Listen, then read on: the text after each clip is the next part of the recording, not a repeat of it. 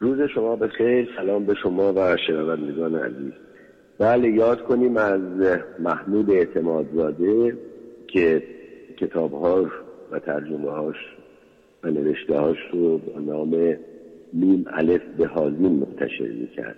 خلاصه یعنی حروف اول نام و نام خانوادگیش و به اصطلاح تخلص یا نام مستعار بهازین علتش این بود که زمانی که در نیروی دریایی ایران مشغول خدمت بود افسر نیروی دریایی بود و چون اجازه نداشتن نظامی ها و طالبی بنویسن و فعالیت های حالا خارج از اون قضیت بکنن این نام مستعار رو انتخاب کرد که تا آخر هم به همین نام مشهور بود. حتی وقتی اسم خودش هم می‌گفتن محمود اعتماد زاده جهازین رو در آخر می‌گفتن. همونجوری که گفتی 23 دی 1293 جهازین در شهر رشت به دنیا آمد و بله دیگه 92 سال هم عمر کرد. عمر نسبتا خوبی کرد با همه مرارت هایی که کشیده بود. ده خرداد 1185 از دنیا رفت و در کرج هم به خاک سپرده شده. در شهر رشت هم که گفتم به دنیا آمد این تحصیلات ابتداییش رو در اون شهر بود. بعد سه سال اول متوسطه رو در مشهد بگذرونه و سه سال دوم دبیرستان رو در تهران. سال 1111 دوران رضاشاه که دانشجویان رو به خارج از کشور اعزام می‌کردن. به حالین هم جزو یکی از این گروه ها به فرانسه میره و شش سالی اونجا میمونه. سال 1317 برمیگرده. در اونجا زبان فرانسه رو یاد می‌گیره و در دانشکده مهندسی دریایی برست و دانشکده مهندسی ساختمان دریایی در پاریس تحصیل می‌کنه. بعد که خب به ایران برمیگرده طبیعتا در نیروی دریایی استخدام میشه با درجه سکان دوم مهندس نیروی دریایی و به خرم شهر میره. بعد از دو سال که در اونجا خدمت می‌کنه برمیگرده به بندر انزلی نزدیک رشت و ریاست تعمیرگاه نیروی دریایی رو به عهده می‌گیره. سال 1120 وقتی متفقین حمله می‌کنن به ایران ایران اشغال می‌کنن از شمال روس ها ارتش سرخ شوروی و از جنوب هم انگلیس ها این در جریان البته خب همینجوری که همه با تاریخ آشنا هستن خیلی درگیری و جنگ زیادی نمیشه. چند تا درگیری میشه بمباران می‌کنن. وقتی دارن بندر در بندر انزلی بمباران می‌کنن.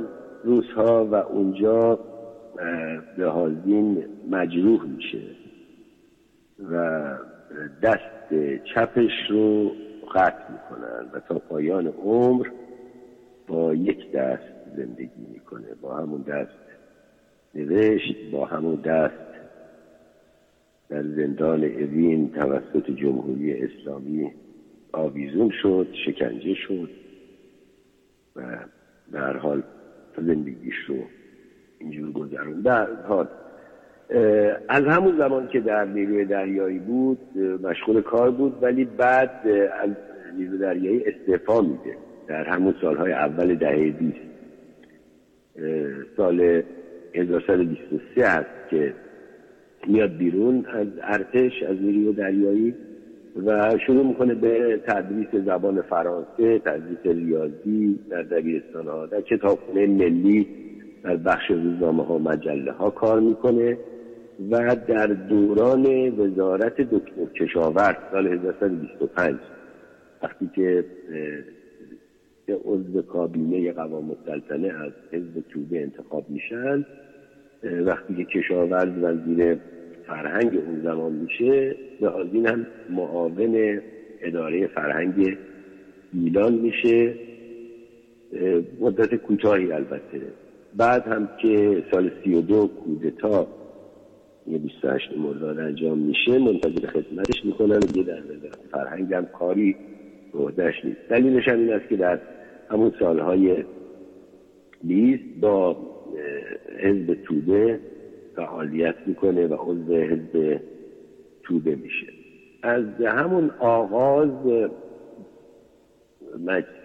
قول نوشتم میشه داستان کوتاه می نوشته مقاله می نوشته ولی بعد به خاطر گذران زندگی به ترجمه روی میاره و چون زبان فرانسه هم خوب می‌دونسته شروع می‌کنه ترجمه. اولین کاری که ترجمه می‌کنه اونم به خاطر اینکه نیاز مادی داشته همچنان که خودش میگه که رمان مشهور بابا گوریا از بالزاک نویسنده فرانسویه که خودش نوشته که دو ماه کار رو کمتر از دو ماه ترجمه رو به پایان میرسونه و هزار تومن اون زمانم حق و ترجمه می‌گیره. این کتاب را عنوان ترجمه نشر کتاب چاپ کرده.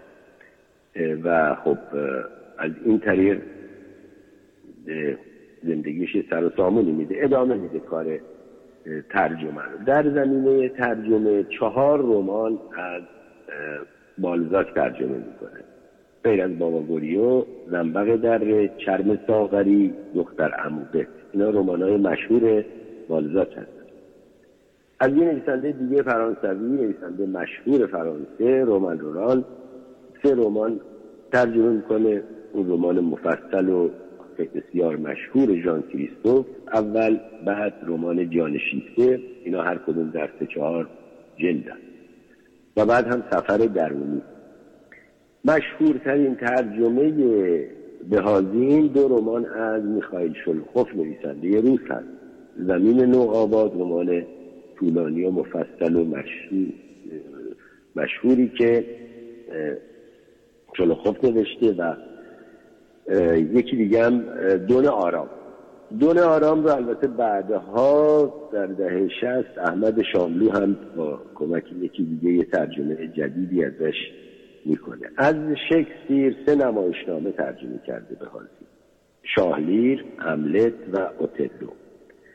از برشت هم نمایشنامه استثناء و قاعده با ترجمه به منتشر شده و نمایشنامه معروف فاست نوشته گوته آلمانی رو هم ترجمه کرده و یک رمان خیلی خوب ولی کمتر شناخته شده و کمتر مورد توجه قرار گرفته از یه نویسنده نچندان نامآور سوئدی رو از زبان فرانسه ترجمه می‌کنه با عنوان نامی سن می‌کنه این ترجمه های بهازین هست. در زمینه داستان و نمایشنامه و خاطرات به خصوص خاطرات زندان کتاب هایی که از بهازین هست مجموع داستان پراکنده است سال 1123 بعد مجموع داستان به سوی مردم سال 1927 یک رومانی که ناتمام میمونه به عنوان خانواده امیرزادگان.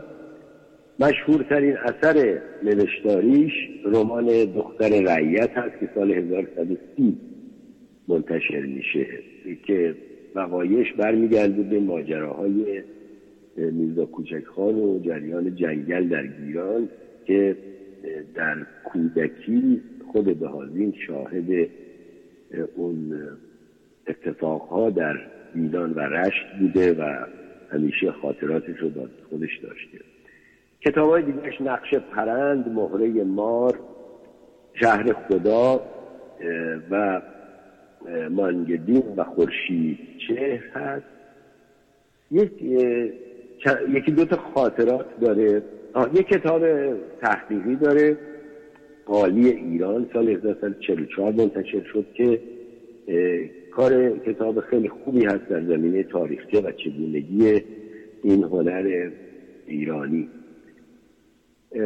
کتابی داره گفتار در آزادی سال 1150 یعنی سه چهار سال سه سال بعد از اینکه بهازین و آل احمد و چند تن از دیگر از نویسندگان کانون نویسندگان ایران رو بنیانگذاری می‌کنن و فعالیت می‌کنن سال پنجاه در اعتراض به دستگیری فریدون توناکابونی که یک کتابی منتشر کرده بود زبان به اسم یادداشت‌های شهر شلو اعتراض می‌کنه به و چند تن از نویسندگان دیگه تعدادی رو دستگیر می‌کنن از جمله دهازین و سپارلو و چند نفر دیگر. دهازین یک چهار ماهی در زندان قزل قلعه و قصر میمونه. همون زمان ها هست که با زندانیان دیدار می‌کنه و حاصل این مدت کوتاه زندان کتاب خواندنی مهمان این آقایان هست جز اون کتاب های اولیه خاطرات زندان هست. بعد از انقلاب هم که دوباره گرفتار میشه به حاضین نیازی چندین بار به زندان میفته قبل از انقلاب گفته همون در سالهای پنجاه و هفت و اینها هم دستگیر میشه چند ماهی در زندان بوده. ولی بعد از یورش به حزب توده و دستگیری اعضای حزب توده و هوادارانش اینها به حاضین هم می‌گیرن و تا سال 69 حدود 7 سال در زندان هست و واقعا شرایط خیلی خیلی سختی رو میگذرونه. اینا رو در کتاب بار دیگر و این بار و همچنین در زندگی نامش از هر دری نوشته. کتاب بار دیگر و این بار که شرح زندان جمهوری اسلامی و آزارها و شکنجه هایی که به این پیرمرد کردن رو که در اینترنت هم منتشر شده بود چند سال پیش یکی دو سال پیش بود بله کان هنر ادبیات منتشر کرد این کتاب هم هست. یک نمایشنامه نوشته به اسم کاوه که در مورد همون کاوه آهنگر هست. و کتاب های دیگه نامه هایی به پسرم اینها. در زمینه فعالیت های روزنامه نگاری دهازین از همون آغاز خیلی فعال بوده و کار می‌کرده و غیر از این که مثلا در روزنامه هایی مثل داریا که حسن ارسنجانی سر مدیر سردبیرش بوده که مدتی با اون کار می‌کرده ولی بعد راهش رو جدا می‌کنه سردبیری مجلات ادبی اجتماعی معروفی مثل صدف و بعد اون کتاب هفته که دوره اول کتاب هفته سردبیر شاملو بوده دوره دومش که یک سال تقریبا طول می‌کشه سردبیرش به میشه و بعد همچنین نشریه پیام نو. نشریه پیام نو که بعد اسمش میشه پیام نوین نشریه انجمن فرهنگی ایران شوروی بود که تا همون سالهای قبل از انقلاب هم منتشر می‌شد. یه ماهنامه بود که مدتی سردبیریش رو به حالین به عهده داشت. بعد از در سالهای انقلاب اول انقلاب تا سال 61 تا حدود زمانی که قبل از دستگیری هفته نامه های سوگند پیام نوین و اتحاد مردم رو مسئولیتش رو داشت و بعد هم سردبیر فصلنامه شورای نویسندگان و هنرمندان ایران. به کوتاه من توضیح بدم که در سال 56 اون شبهای شعر با کوشش از جمله بهایین بود که برگزار شد و یک سخنرانی خیلی خوب و زیبایی هم که در مورد آزادی بود و فعالیت کانون و اعتراض به سانسور اون زمان رازین انجام داد. بعدش بعد از اون که دستگیر میشه و میره زندان میاد بیرون اینها کانون فعالیتش رو شروع می‌کنه دوباره و به حاضین جزو باز بعد از حدود ده سال که فطرت ایجاد شده بود در فعالیت هاش جزو هیئت دبیران کار نویسندگان میشه. منتها سال پنجاب و نو پنجاب و هشت. اختلافی پیدا میشه بین هیئت دبیران آن زمان کانون که از جمله کسانی که بودن باقر پرها محمد شاهلو محسن یلفانی غلام حسین صاحبی و اسماعیل خویی بودن.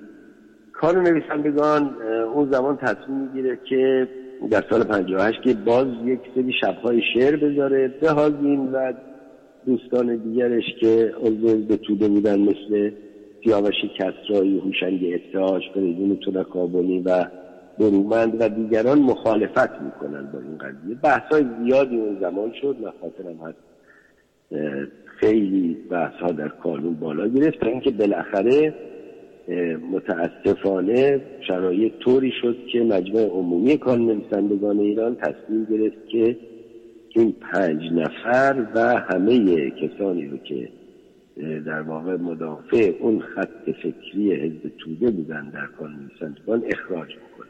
وقتی که هازین و دوستانش از کار نویسندگان اخراج شدن که خب لطمه بزرگی به قانون خورد از همون زمان هم رفتن و شورای نویسندگان و هنرمندان ایرانی رو تأسیس کردن و اون فتنامه شورا رو هم اشاره کردن منتشر می‌کردن.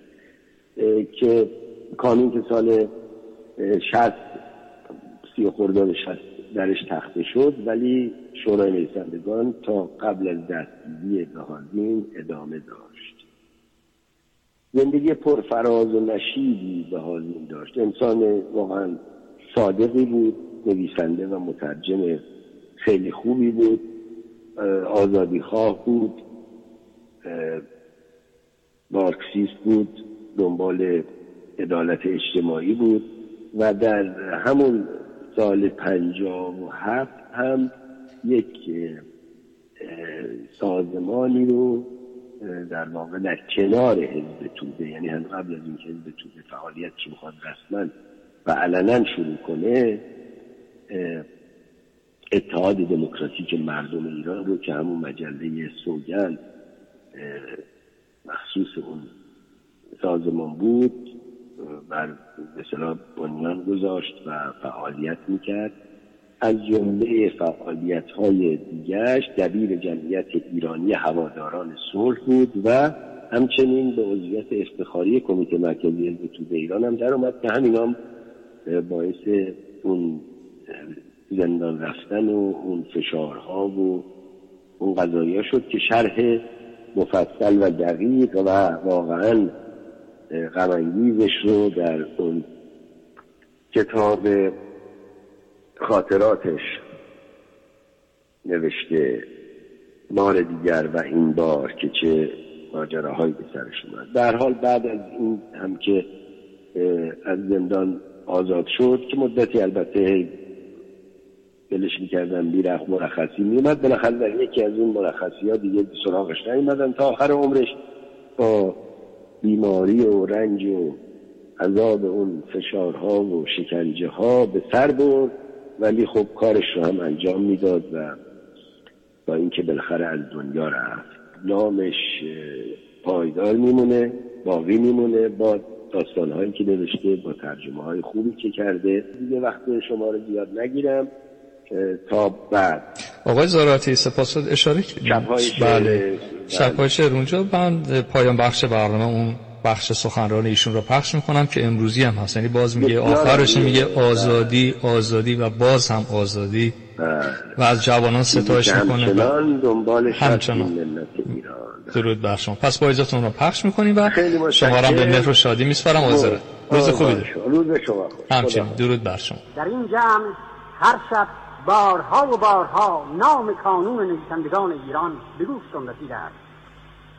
بارها و بارها شنیده که ما خواستار آزادی اندیشه و بیان آزادی چاپ و نشر آثار قلمی آزادی اجتماع و سخنرانی هستیم. و این همه بر مقتضای قانون اساسی ایران. مصمم آن به اعلامیه جهانی حقوق بشر. خواست ما بازگشت به آزادی.